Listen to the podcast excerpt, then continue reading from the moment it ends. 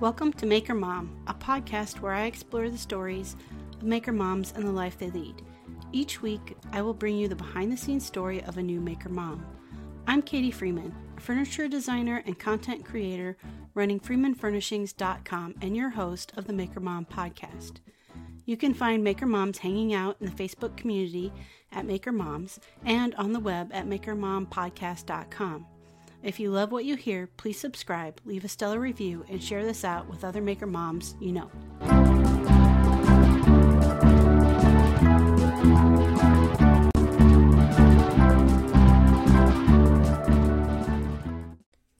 Hello, and welcome to episode 58 of the Maker Mom podcast.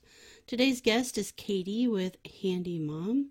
Katie uh, has a background in being a trim carpenter. She was that for years.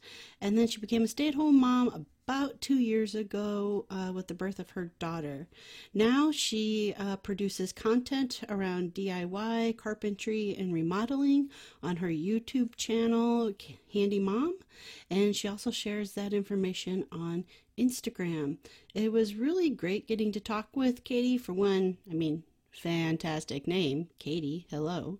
And for two, uh, she just had a lot of information to share, and it was really fun learning about her journey from being basically the only female in her carpentry program uh, to now, you know, venturing into content creation in the YouTube world. So without further ado, here is Katie with Handy Mom. All right. Okay.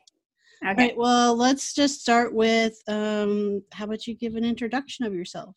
Who are you? What do you do? That kind of stuff. Yes. Hello. My name is Katie. I was a trim carpenter for years until I had my daughter Devin, and then she'll be two in December. So I have one kid, and I became a stay at home mom when she was born. And since then, I've done like couple of craft fairs, stuff like that. But in June, I started a YouTube channel around kind of DIY carpentry remodeling kind of stuff. Okay, awesome. And uh, two, you're just getting into the uh, thick of the uh, enforcing independence. And uh, yeah, it's all uphill from mm. there. I don't know what else to say. To oh man, yeah, she she's still pretty sweet now, so I'll cherish all the moments. exactly, exactly. Yeah, well, inserting, uh, you know, uh, saying that they're independent does not always mean that the sweetness goes away. I have kind of like one of each. My oldest the sweetness totally was like well i won't say totally gone but a lot less at like 18 months. Mm-hmm. i'm still waiting for it to fully come back and he's six and a half. Oh no. And then my youngest um she really didn't start until like a little past three. And even then though it's like hmm. she's like super easy to just redirect and bring back her sweetness. So i think it just just depends on the kiddo. Um, uh-huh. Well, then I I want the latter one. yeah, exactly. since I have a choice in the matter, you know. exactly. Um, all right, well, let's go back a bit to your childhood. Like, what was your childhood like? Where'd you grow up? Uh, what, what things were you interested in? Yeah, um, well, I definitely never thought I was going to be a carpenter when I was a kid. Like, I didn't take shop classes or anything in high school because I just knew I wasn't going to do anything like that. So, um, I was more into music. My family is very musical. So, we do have that kind of artistic bent, I guess, in more of a musical sense. And both of my sisters are um, more artisty than me, I guess. They're better at one's a potter and the other is a painter so they're good at that stuff and i never could do anything like that.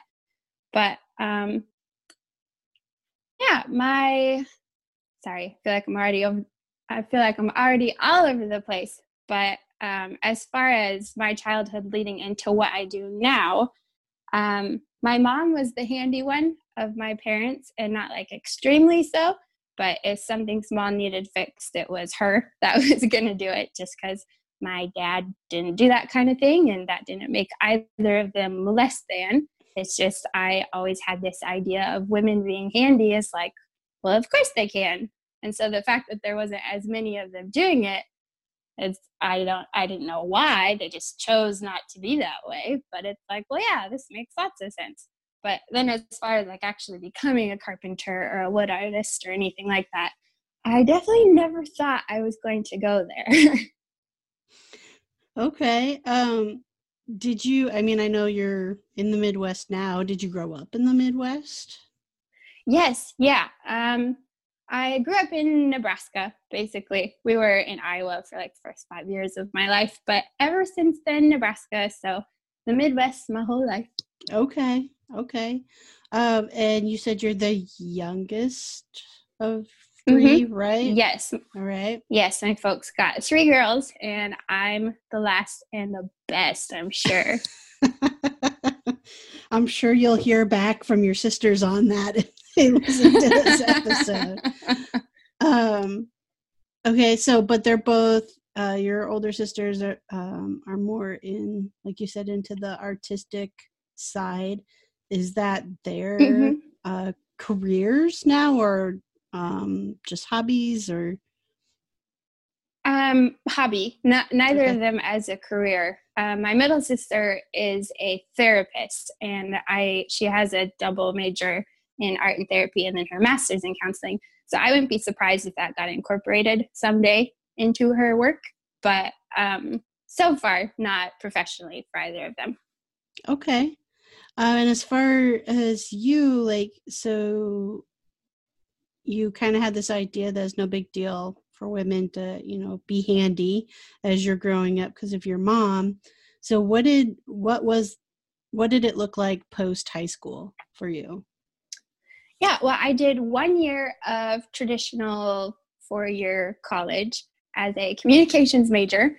Um, and by the end of that year, I was just having a lot of trouble resigning myself to the idea of doing that forever or anything else that I could think of to get a degree for at that kind of college forever. So I um, for the longest time in high school, like starting in eighth grade is when they have you map out all the courses you're going to take in high school. And then by the time you're a sophomore in high school, they're like, okay, start thinking about what you want to do in college. So you're supposed to decide very early on, like what you want to do with your life, which is important, but also it's hard to get it right when you're like 14. so um, after that first year of college was when I felt like I finally gave myself the freedom to be like, okay, but what sounds fun and like reasonable fun, like someone will pay me an hourly wage for, but not just like, okay, well, I guess I'm a smart kid, so I should do some of these things. And yeah, so I decided building construction sounded fun. So I went to a trade school in Nebraska for their building construction program. What do you think about that sounded fun to you? Like, what was it that drew you to that? Yeah, um, I think actually doing as opposed to like things on computers or words or I mean, I like to write as a hobby for fun, so not diminishing that at all, but just uh, actual constructing and like, look what I did today, and I, skip me ahead. I know one of your questions is, uh, what's your favorite part of what you do? And that's what drew me to it. Is you get to the end and you have this finished product, and it's like, look, look what I just did, and it's a big accomplishment feeling.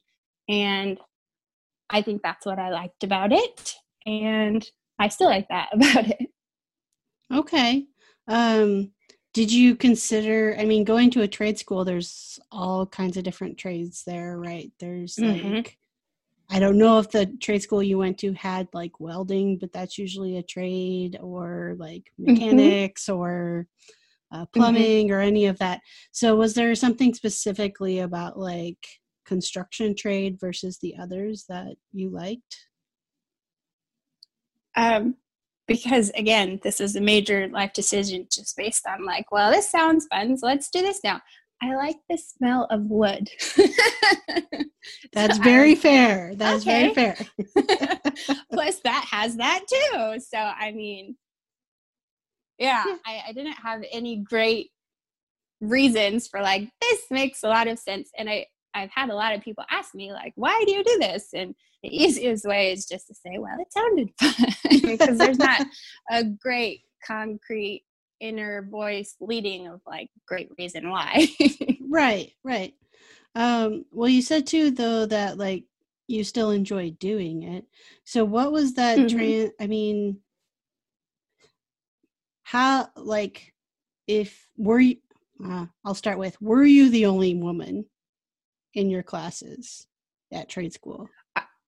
I was. Um, I was the only one in my program. So at that school, like the building construction program, they have three different ones going at the same time, like first and second quarter, third and fourth quarter, fifth and sixth quarter. So they always have like a first, a third, and a fifth, or the other way.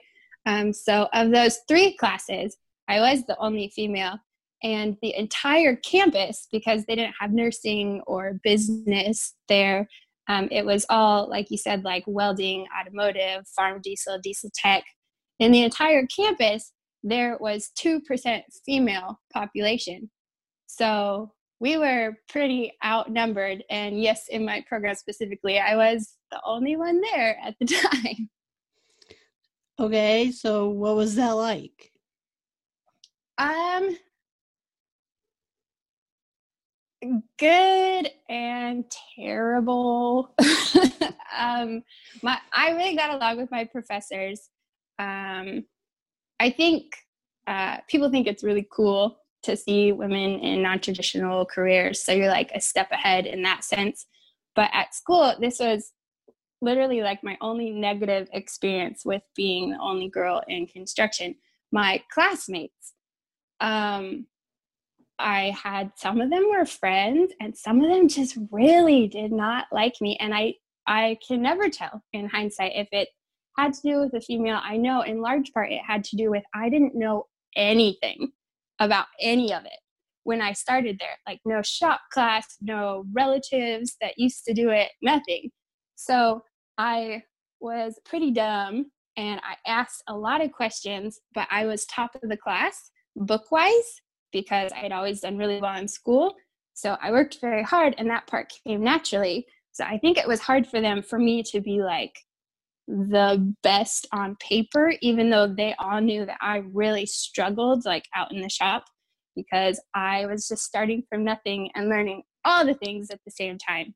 So that was um, plus, plus they were all young boys just out of high school so they weren't fully secure in themselves yet either um, like as soon as i got into the workforce it was like all positive and people knew that they were better than me, so they were happy to help me. But I think in that one very specific stage, um, when I was around these other young these young men that were still figuring out their own confidence levels, um, it translated for some of them into kind of an ugly thing. And like, you shouldn't be here and you're never going to make it, and just random stuff like that. But that's what's truly my only experience with that.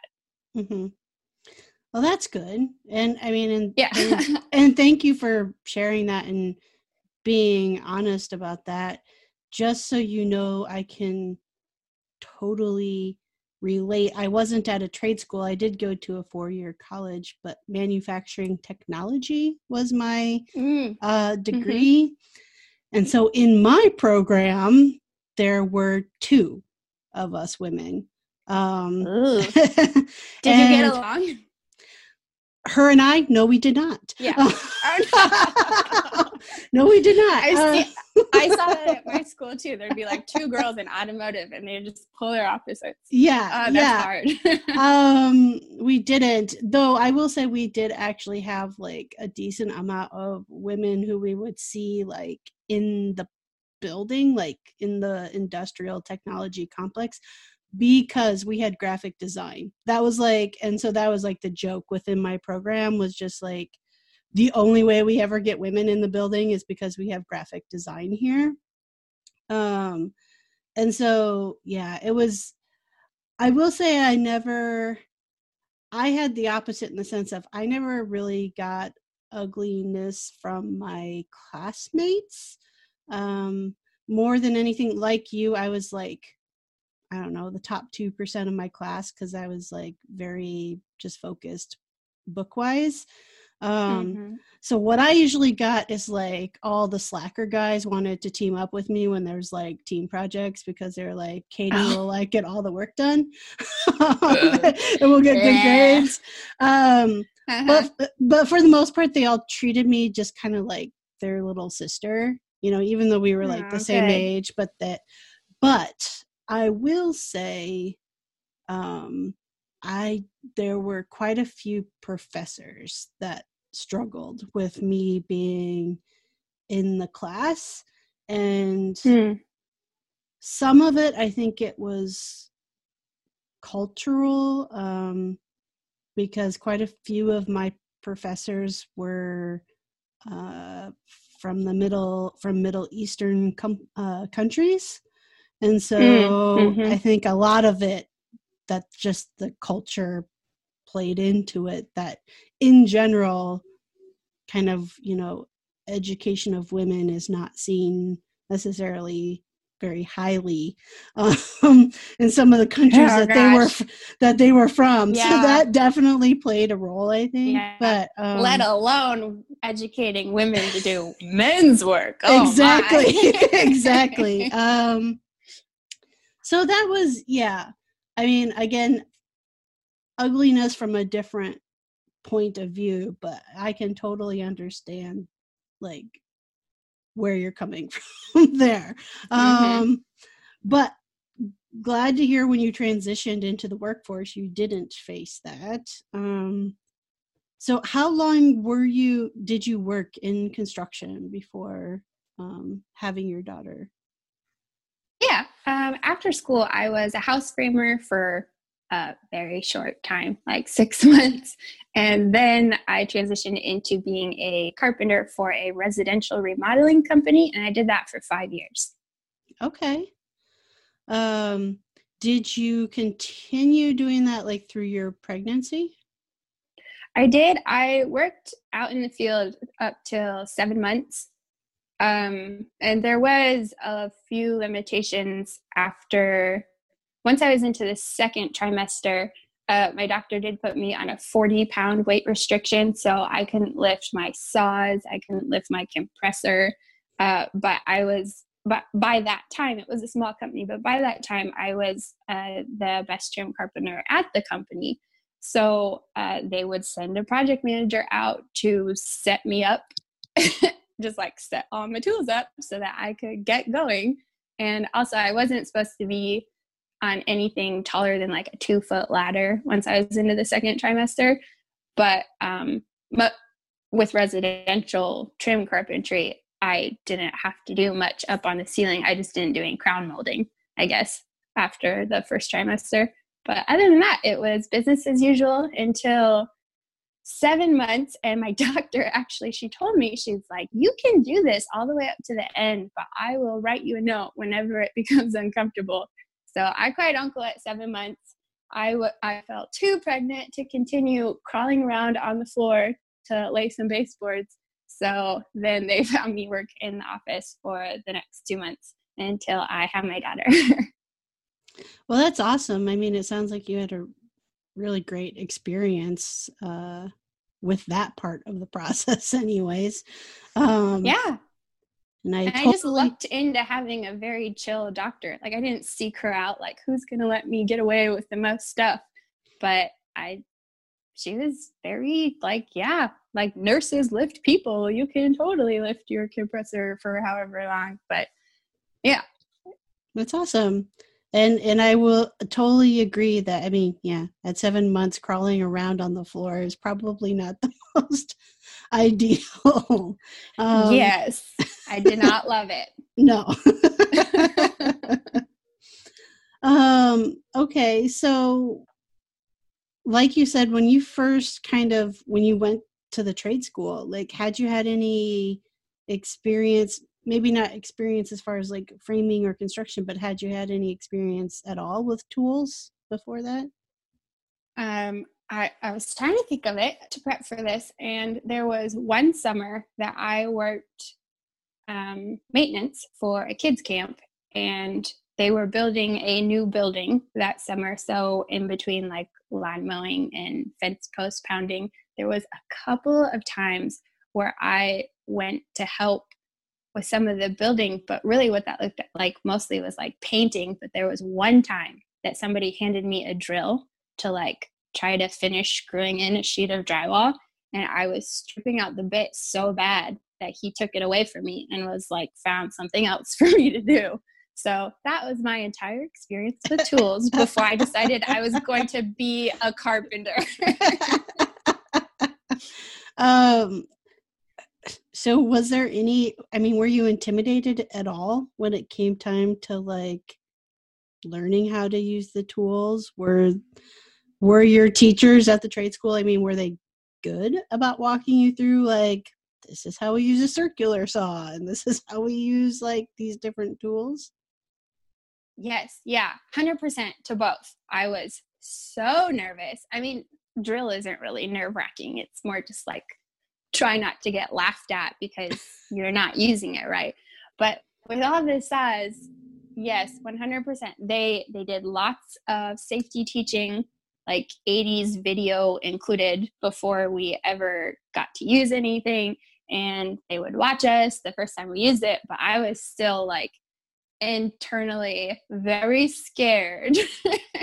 but nothing bad ever happened at school anyway. mm-hmm. And so it was all fine. And then slowly over time, you become more comfortable. Mm-hmm. And I did. Good.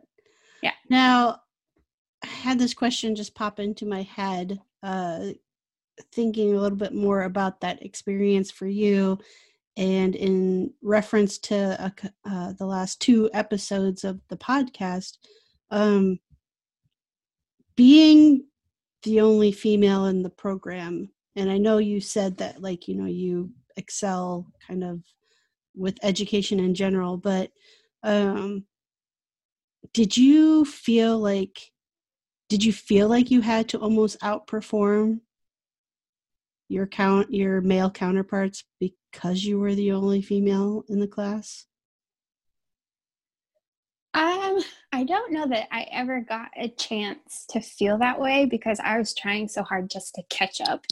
like there wasn't a chance of me becoming better mm-hmm. than them in that small time frame because it was a it was a two year program, um, and every quarter was something brand new. Um,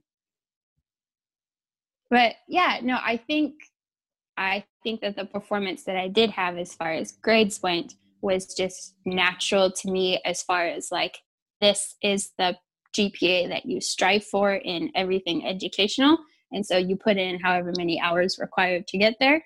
Um, so I think that that was pre I'm the only female here. But I'm, I'm sure it made me more comfortable. I didn't think a whole lot about it, I guess, at the time, except in how it made me uncomfortable because my classmates didn't like that I did better than them in that when I couldn't even like run a circular saw. Um, but I'm sure it made me a little more confident. Just like, okay, I'm not completely failing in everything. Right.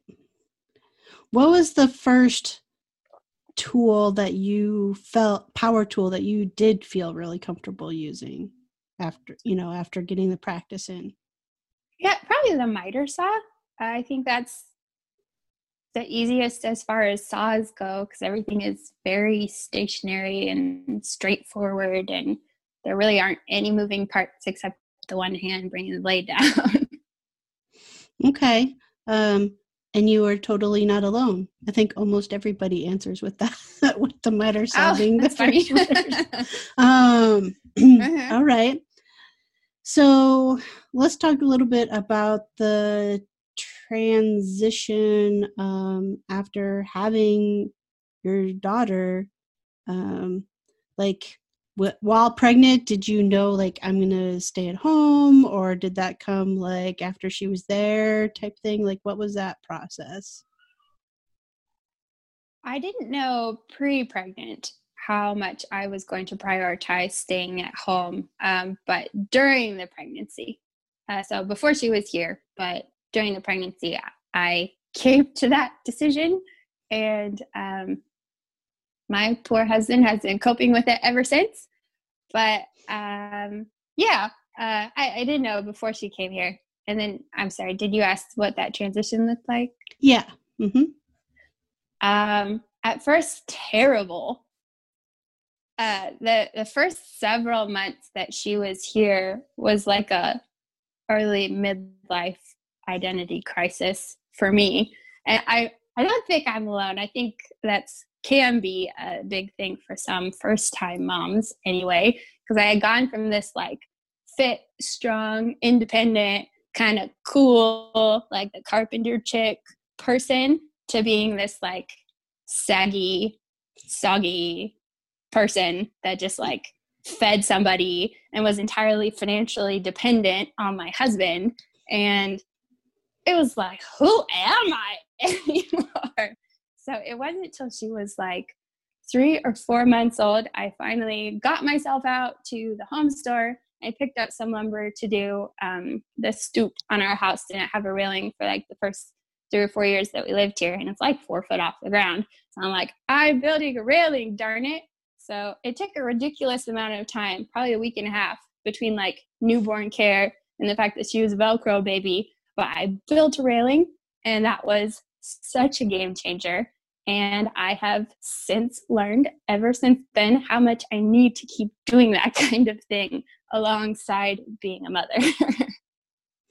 Absolutely. And I will tell you, you are totally 1000% not alone. Um, I learned this probably, I, I learned this only a few months ago that like the female brain physically and chemically changes forever upon giving birth to your child and becoming a mom. Oh, and so I'm like, they really should put that in literature, like everywhere, so yes. that you can prepare for it. Part. Yes, exactly. Ah. um, I mean, it makes total sense. Your brain changes, uh, you know, due to like caveman days and the survival of the species and all of that stuff. Um, mm-hmm. But it totally creates an identity crisis, 1000%. Um, you do question, like, you're like, who am I now?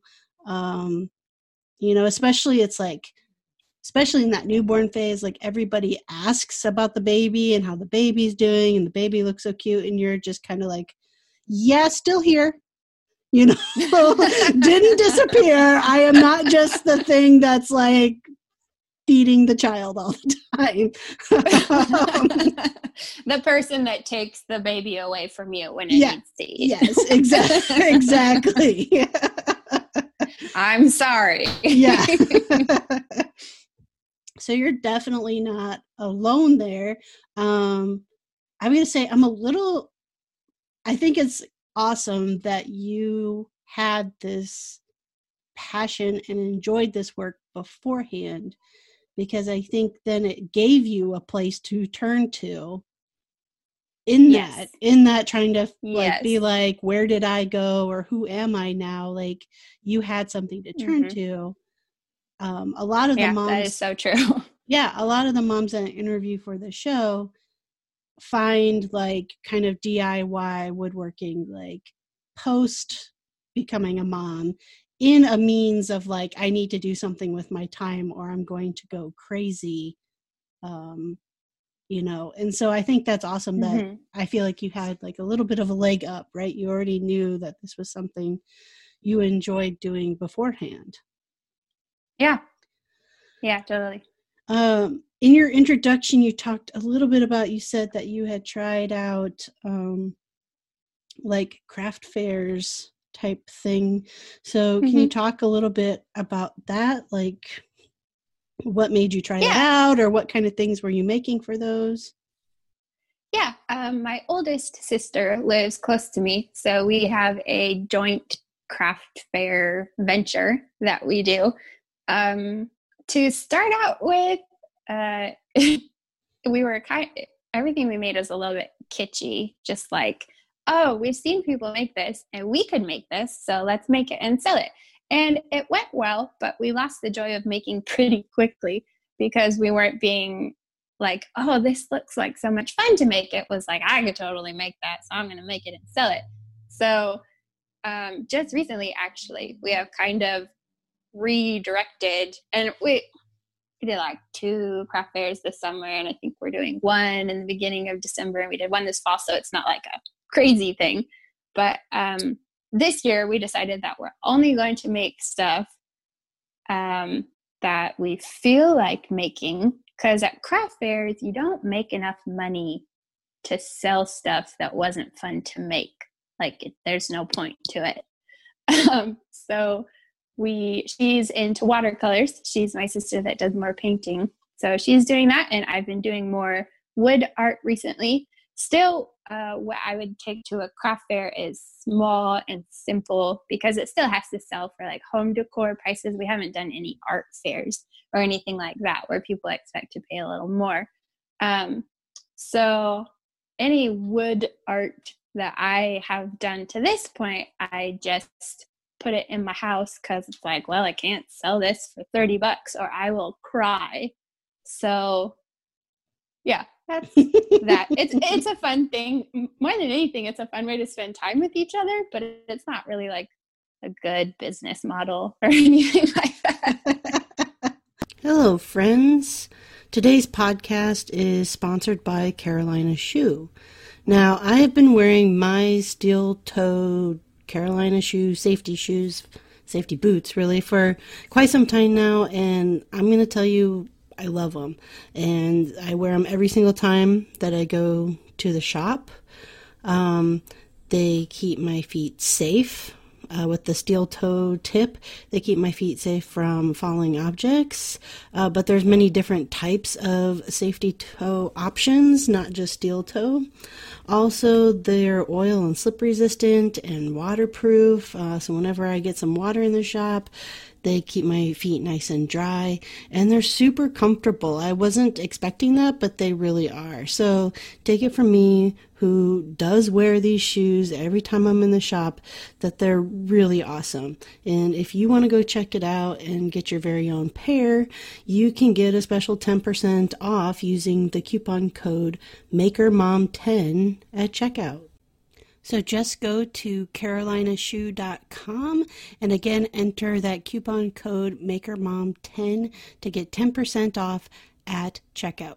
So thank you, Carolina Shoe, and go get yourself a pair of these awesome boots and thank me later. Right.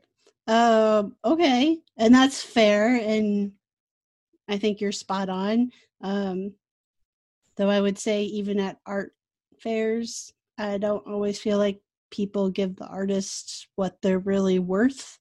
Um, yeah. Uh, yeah. I think that's just a educating the masses type thing about like how much time really goes into these pieces um, mm-hmm. and all of that stuff. So yeah, what... that that's true for. I'm always a bit. I'm always a big advocate for uh, tradespeople are worth how much money they're charging you um, because of like the hours of learning that went into them to be able to do whatever they're doing and also the hours they're spending on it. And it's the exact same for artists but it does boil down to i believe that they are worth that much money but that doesn't mean that i have the money to hire an electrician to come do all that in my house. So that's hard when there's that disconnect where you feel like you can only market your skills or your art to people who can afford more expensive stuff and it's like, well, just because people can't afford you doesn't necessarily mean that they don't think you're worth, although some people just don't think you're worth it. right, right. All right. So, what made you decide to do a YouTube channel? Yes. Uh, so, that is primarily motivated as a side hustle that I'm trying to build um, to enable my leech lifestyle that I'm currently living. Um, I don't think stay at home moms are leeches. I'm totally 100% kidding. um, but uh, I think a lot of YouTubers are a little coy about that. Like, oh yeah, I just started this as a creative outlet, and it never goes anywhere. I'm totally fine with that.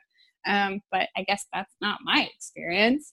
Uh, it is a long, slow build, so I have to just like have some joy in doing it until I am hopefully able to build it somewhere where uh, it can become something that can be monetized. But I guess the idea that I had was with my daughter, I don't have the time to make 20 of the same thing to sell because I um, currently I only use like saws and stuff when she's napping because uh, she won't keep her ear protection on really and even if she does i am really focused when i'm working so i don't know that that would be a great setup at the age that she is now especially.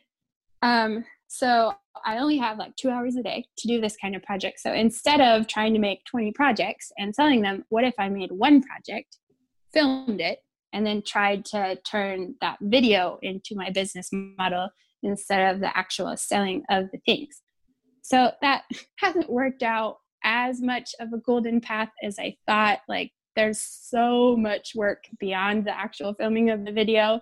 I'm still needing to find a better balance with. Like, I, I come out for air from my phone and I realize I've been ignoring the little person that I'm working so hard to be able to stay home with. Um, so, a lot of balance I still need to find with that, but the idea of starting the channel was hopefully to build it towards some kind of part time income that could help us out so that I can continue to be a stay at home mom. Mm-hmm. Yeah, it's uh, it's always way harder than people I think assume starting out. And you're exactly right. The time to actually make the whatever is the least amount of time that you actually put into the content. Uh, most 10 of the minute video is yeah. 14 hours of yeah. work. uh, you've got, you know, editing time. And if you're doing voiceovers, you've got to do all of that work. And uh, then, like, the cross marketing across platforms for the new thing. Um, and always educating yourself on yes. how to do all of that and how to get seen and everything. Yes. Yes, yes absolutely. and so, you know, I don't know um, how far into this you are yet, but maybe we could spend just a little bit of time talking about it. Uh, so you said like you enjoy writing as like almost like a hobby. Does that have you turned any of your videos into blog posts as well? I haven't. No, I've never blogged. I just jumped right into vlogging. um, one avenue that can be very beneficial to your YouTube channel is to also break down each video into step by step instructions with stills from the video um, and puts that and the link to the video on Instructables um, there's a lot of really good crossover between Instructables.com and YouTube. And usually the people who go through your instruction on the Instructables will watch your video, will watch it for longer so you get more of the retention rate, uh, which mm-hmm. drives mm-hmm. the algorithm on YouTube then to suggest your videos to more people. Um, so that that's, is a really good. Thank you. Yeah, that's a really good uh, tip and trick to use. Yeah, um, and especially my a lot of my videos, I try to make them like accessible, and even if they're not all spelled out how to's, that's kind of generally what I'm going towards as far as the format of my videos. So that would pair perfectly with my channel. So thank you for telling me about that. You're Instructables. Welcome. Instructables, yes. Okay. Um, okay. So yeah, it's just the word like instruct and then A B L E S at the end dot com. Um, and it's super easy to get started. So I've gotten into my own rhythm where for the last year, whatever, like when I get a video produced, uh, basically as soon as I get it, like before I even upload it to YouTube, I will create like a Word doc or Google doc with the step by step instructions capture all my stills from the video and have that ready to go so that I release it to YouTube and then I basically put it up on Instructables like, you know, within a two hour time frame. And it's just copy and paste then since I've already typed it up and then put the pictures in with it. And then I have the mm-hmm. link for the YouTube video to put in there because it's already up and live. And um, that really helps your numbers for the first, you know, day to week that your video is up, which is really like kind of the crucial point. Uh, right. Yeah. To drive traffic for your videos. Um, and it also then, you know, even helps maintain traffic because it it is a platform that that stuff kind of remains evergreen because people will go to instructables and like search like how to do whatever. And so mm-hmm. your stuff can keep popping up. It's not like an instagram where it's like you know after three days most like nobody's seeing it anymore. Mm-hmm. unless they're going specifically to your page. Right yes i i haven't got good at prioritizing instagram yet for that reason. Like why? It's just gonna disappear. Um yeah i mean and and that's really i think that's really the thing that people outside of the kind of content creation world like you know i would i would say even like spouses like don't understand like well why are you on like every single platform and like posting mm-hmm. across every single platform and and it's uh-huh. because you have to right i mean first of all, something that you put up on YouTube maybe doesn't do so great on YouTube, but if you post it just slightly different across all the other platforms, it might hit somewhere else and it could eventually mm-hmm. lead to something somewhere else. Um, yeah. The other place I would suggest that can work well too with Instructables is LinkedIn, believe it or not. Um, okay. Yeah, they have where you can put an article up, which basically you could do the same thing, cut and paste that uh, how to step by step with pictures and a link to the video in there. Uh-huh. Um, right now, I mean, and then you can incorporate like hashtags and stuff like that. But again, it's something that if people go searching for how to something, your article can pop up whenever they go looking for that. Um, and um, so that's really a good place too. And the last yeah. one I would say, given your age, I think you could break down some of your um, how to's into some really quick, fun clips to do on TikTok. I've recently just started putting up you can only like import like a 15 second clip but i've even seen some success there lately um uh, do you have you heard of and he hates being called this but have you heard of the social media guru uh, gary vaynerchuk or gary v? No. Yeah well he has he has a podcast he has a youtube channel he has audiobooks he has everything. Um, okay. And so the the TikTok and the LinkedIn thing, he has been pushing really hard for people to use those platforms right now just because there's no money investment and there's still really really good like organic growth that mm.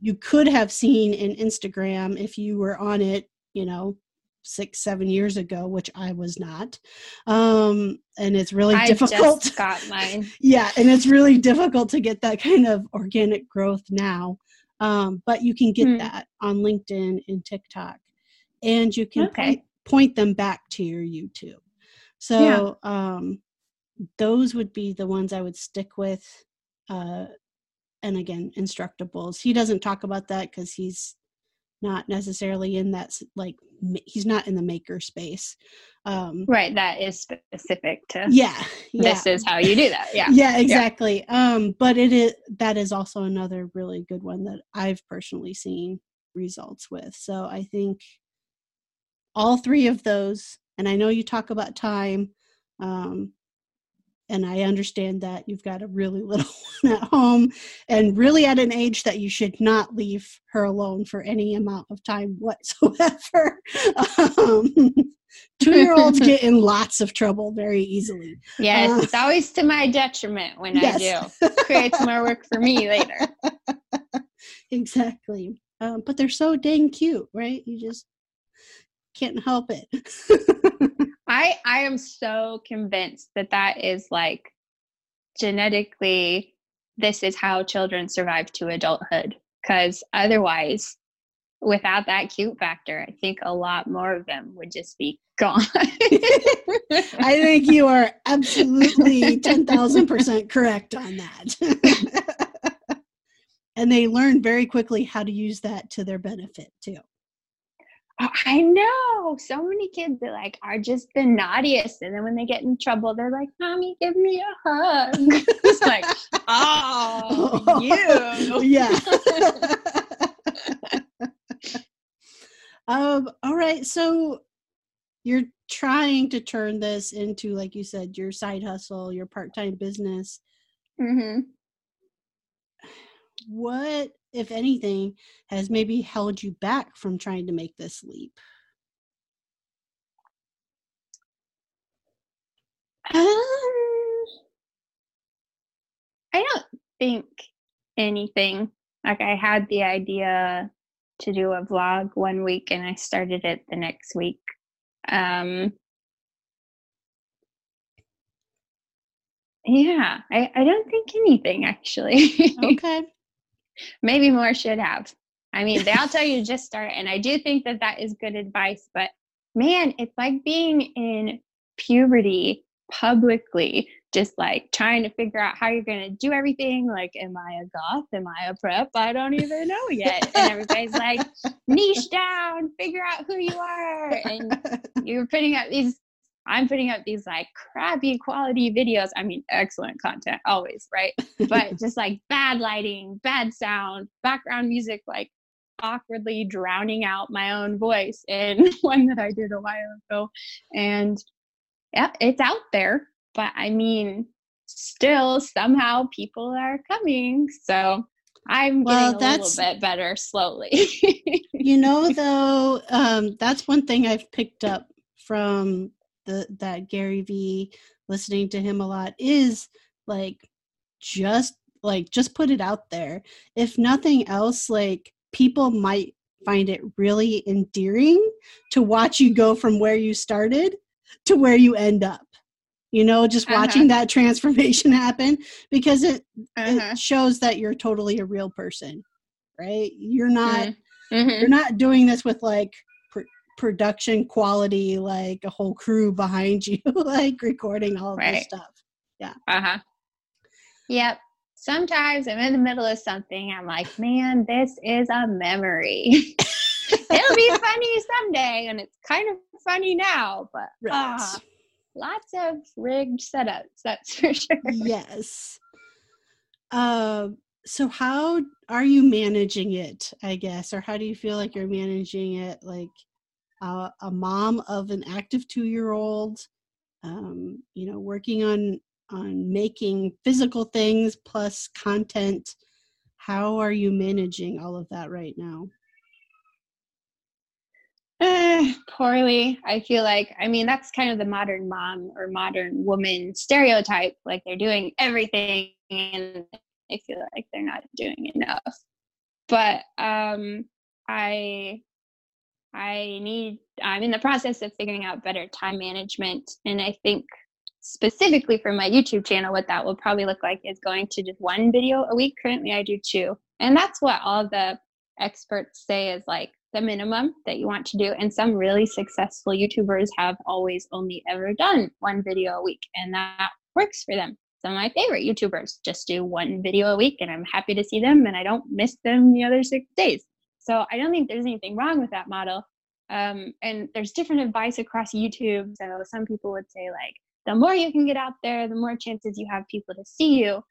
Um, but even with like the things that you just suggested, the other websites where for one video I could cross promote it to more places, I think that would go really well with only doing one video a week and then being able to keep all of that work in nap time and after bedtime and then also be able to keep as a priority the reason for it all which is being a stay-at-home mom uh, in a present way with my daughter and then also being present for my spouse because that's one thing people talk about nap time and after bedtime but also after bedtime is the only time of day that you get to see your partner without your kid or kids.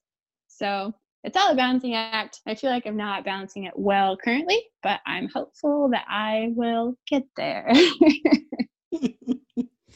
Um, i mean i think i think you're spot on and i think also though you should give yourself grace and kindness to be like sometimes you're going to be doing really well in one area of the the life pie and sometimes it will be it will be another area right and there's going to be ebbs and yeah. flows um and yeah. um yeah some the priorities are fluid and will shift and i think that's okay um I do think that's okay. What is your favorite part about being a mom to an active two year old? Yeah, um, I think just watching her grow. So every new stage is kind of exciting. Like, look what you can do now. It's fun. Um, sometimes it creates a lot of work for me, but that's always a good sign because it's like one more step towards your independent grown up self. Not that I like am sending her to college right now in my mind. I don't not rushing her towards that, but um, it's just really fun to see her grow and develop new skills and abilities. Mm-hmm. Absolutely. Uh, what are you hoping that she learns from watching you make things? And you know, she's she's not realizing it now, but she's getting to see the beginning stages of you as an entrepreneur. So, what do you hope she starts learning from all of that? Yeah, um, I would love it if uh, she was interested. Like, obviously, I don't want to push anything on her. She's totally not into it. But I would love it if she was interested, just like in the brass tacks of things that I can do, so that I can teach her how to do xyz with uh, carpentry or remodeling or whatever and the idea behind that i guess to make her as independent as she wants to be in adulthood um, it's just really great to be able to do for yourself um, and there's nothing wrong with paying skilled people if you can afford it but you can't always so it's really nice to be able to be independent in some areas that not everybody can be. So mm-hmm. I guess mm-hmm. that. Okay. Yeah. What would be your advice to another female mom or mom who um, wants to tackle learning a new skill like DIY, um, woodworking, crafting, but is hesitant to get started? I guess the same advice that I've been hearing a lot with the whole YouTube thing. Uh, the just get started, um, with the caveat of anything power tool related. Uh, educate yourself first, uh, if possible. Have somebody that already knows how to operate the thing help you the first time or two. But other than that, just get started, and then also um, to check your imposter syndrome. um, you are just as well equipped to do all of these things as anybody else, any guy, any other woman who is already doing it. There's nothing that keeps you from using like power tools, especially. They, if anything, level the playing field for women um, to be able to do uh, projects and careers that historically they didn't all have the brute force to do. Um, so yeah, just get started and know that you belong there if that's what you want to do. I think that's great advice.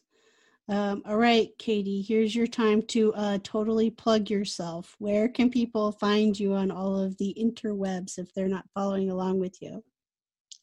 Okay, well, mainly I am on YouTube currently. So my channel name is Handy Mom, one word.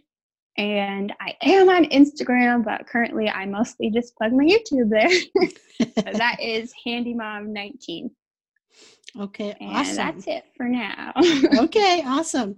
And I will uh, include the links to those uh, in the show notes so people can totally follow along with you.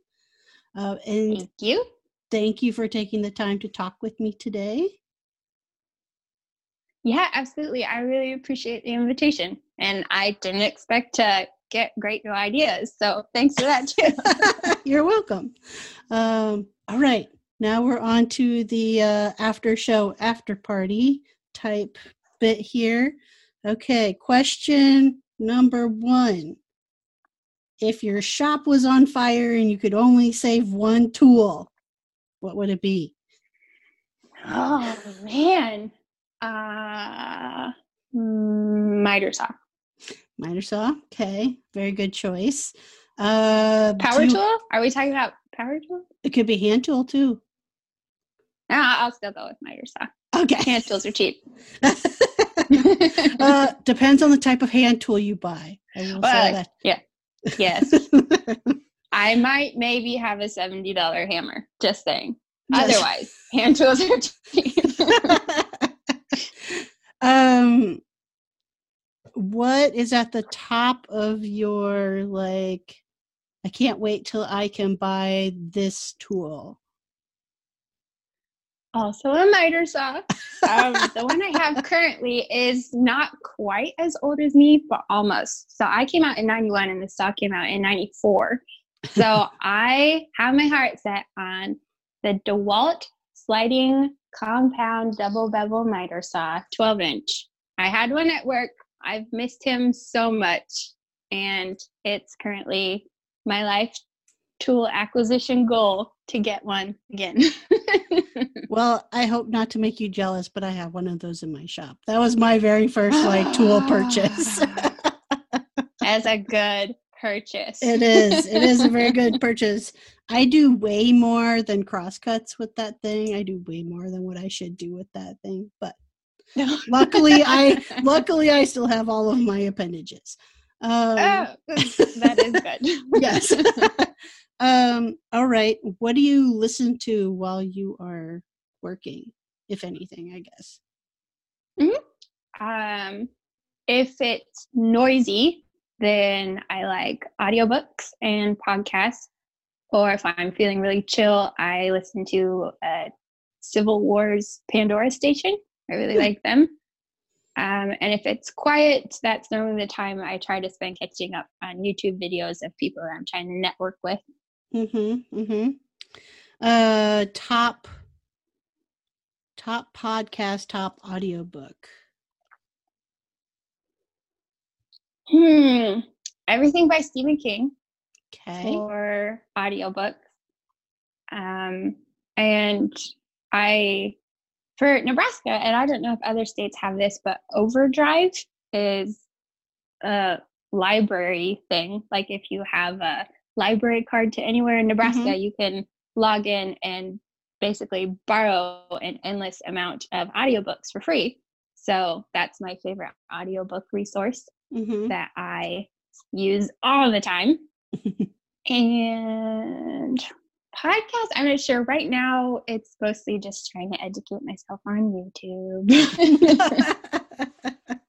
That's good. And this uh, one, this past week, I've been good. listening to all your stuff. Lots of fun this past week. So I'll definitely continue that in the future. good. Not a requirement, but I'm glad to hear that. Um, oh, no, of course not a requirement, but I recommend it. Good. Um, Okay, let's see here. This is this is kind of somewhat serious, but hopefully fun. What do you hope like, you know, in 70 years from now when you move past this life, what do you hope is the legacy you leave behind? Hmm. I guess in construction or making terms, I hope that I am another voice that furthers uh, the idea that all women can be a part of this if they want to be. Like uh, when people like myself think snidely about weekend warriors that are able to afford nicer tools than they can, even though they don't even really know how to use them. I want the mental image of that weekend warrior that doesn't even know what they're doing not to automatically be a white upper middle class man. I want to have snide thoughts about lower class women or any woman. yeah. I, I, want that to be I want that to be a new reality. So okay. I, I guess I want to be a part of making that happen. Would you say that's your mission behind your YouTube channel? Yes, I think so. Um, yeah, I I like to do all of my videos like I'm talking to my 19 year old self that didn't know a drill from a screwdriver. Um, but then to work people up to a point, or let's see, how am I trying to say this? I like to do everything so that it's accessible to anyone and mm-hmm. to prove that things that look really complicated or really cool are something that anyone can learn how to do. I think that's that's perfect. Um okay, let me see. I'm trying to think. So you are a 90s child. I'm trying to think. Yes. Millennial. Uh, Ooh. That's okay. I'm the first year of the millennials, so I can't. all right. All I can't. Right. I can't throw any shade. I'm, I'm just, you know, ten years older than you, but still. Um, We're not that bad. we're not that bad. Everybody gives us a bad rap, but we're not that bad. Um, yeah. All right. Favorite music of the 90s? Mm, I don't honestly know. I grew up pretty conservative, so I'm not actually familiar with a lot of 90s music. Which like would make total sense. I'm going to tell you this real quick. So we have uh, Sirius radio in uh, one of our vehicles, and so there's mm-hmm. like a um, a pop 2000s channel which will kind of actually play like late 90s like early 2000s music which for me was graduating high school and going into college and mm-hmm. like the first time I went onto that channel and I had my kids with me, I like quickly had to change it because I'm like, every song is about sex. Why did I yeah. not realize this when I was like that age that like every single song of that era seems to be about sex? So if you grew up conservatively, I would not be surprised you did not listen to that music. Yeah. no. okay, then what genre did you listen to as a kid? As a kid, um, we we only listened to Christian music, and okay. uh, that was continued through middle school and high school. So I was big into like DC Talk was like a Christian I know DC Talk. Kind of yes, I know DC yeah, and Talk. then TobyMac came out of that afterwards when they broke up, and it was so sad. Um, what about what about Go Fish? I'm throwing out my like Yes. Uh, yeah. Christian rock groups that I know. uh-huh. I wasn't as much into them, but like you say their name, I'm like, yes, I know exactly who they are. yes. awesome. Um, well, for real this time, thanks for taking the time to talk with me today and uh, let me steal some of your shop time during nap time. I do appreciate that greatly. Um, yes. And your episode will be out, let me see, next Friday, which will be the 22nd, is when okay. your episode will come out. Awesome. Yeah. So feel free to share as widely and as much as you want. Um, I will say that the maker moms who share the most generally get the the most you know people to listen and stuff like that um so this feel free to use this as a promotion of yourself as well um will do for what Definitely. you're doing yeah have no fear i will share on the shares awesome well, I, well, thank you so yeah. much again for inviting me. Absolutely. I feel so fancy. You've been on a podcast now. I will say Yeah. I will say this, if you do start to listen to Gary V, don't hmm? do it with your kids around. He okay. uses the F word like every three to four words. Um, but the information he has is like really good information. But not one to listen with husband, the kids around my husband and I have this running joke because, like I said, I grew up very conservative, yeah. but um, I'm less so now. I'm not like crazy, but um, we have this running joke like we know she's gonna just like drop the f bomb hearing it from one of us, and I know in my soul that it's gonna be right to like my mom's face for the first time. and where did she learn that? I oh whoa. yeah, exactly so that'll be interesting. well, my my first like real not first word, but uh my grandfather for whatever reason used to like to teach all of his toddler grandchildren to say bullshit. That was like his thing he liked to teach us to say. And so like right uh-huh. after seeing him, my mom takes me like to the grocery store and some older lady was like, "Oh, what an adorable little girl." And I go, "Bullshit." Straight to her face. So I don't know if it could be any worse than that, but just letting you know. Poor unassuming little old lady just trying to be nice. Exactly. that is funny. Exactly. yes. Yes. But okay. So maybe it won't be something she's never heard before, but I did want to give you that forewarning because some right. people get turned off by that. so sure. Yeah. yeah. and right. the older she gets and the more she repeats, that is something to be mindful of. True. All right. Well, again, I'll go ahead and let you go and thank you so much. And I hope you have a great rest of your weekend weekend. Thank you. I hope you do too.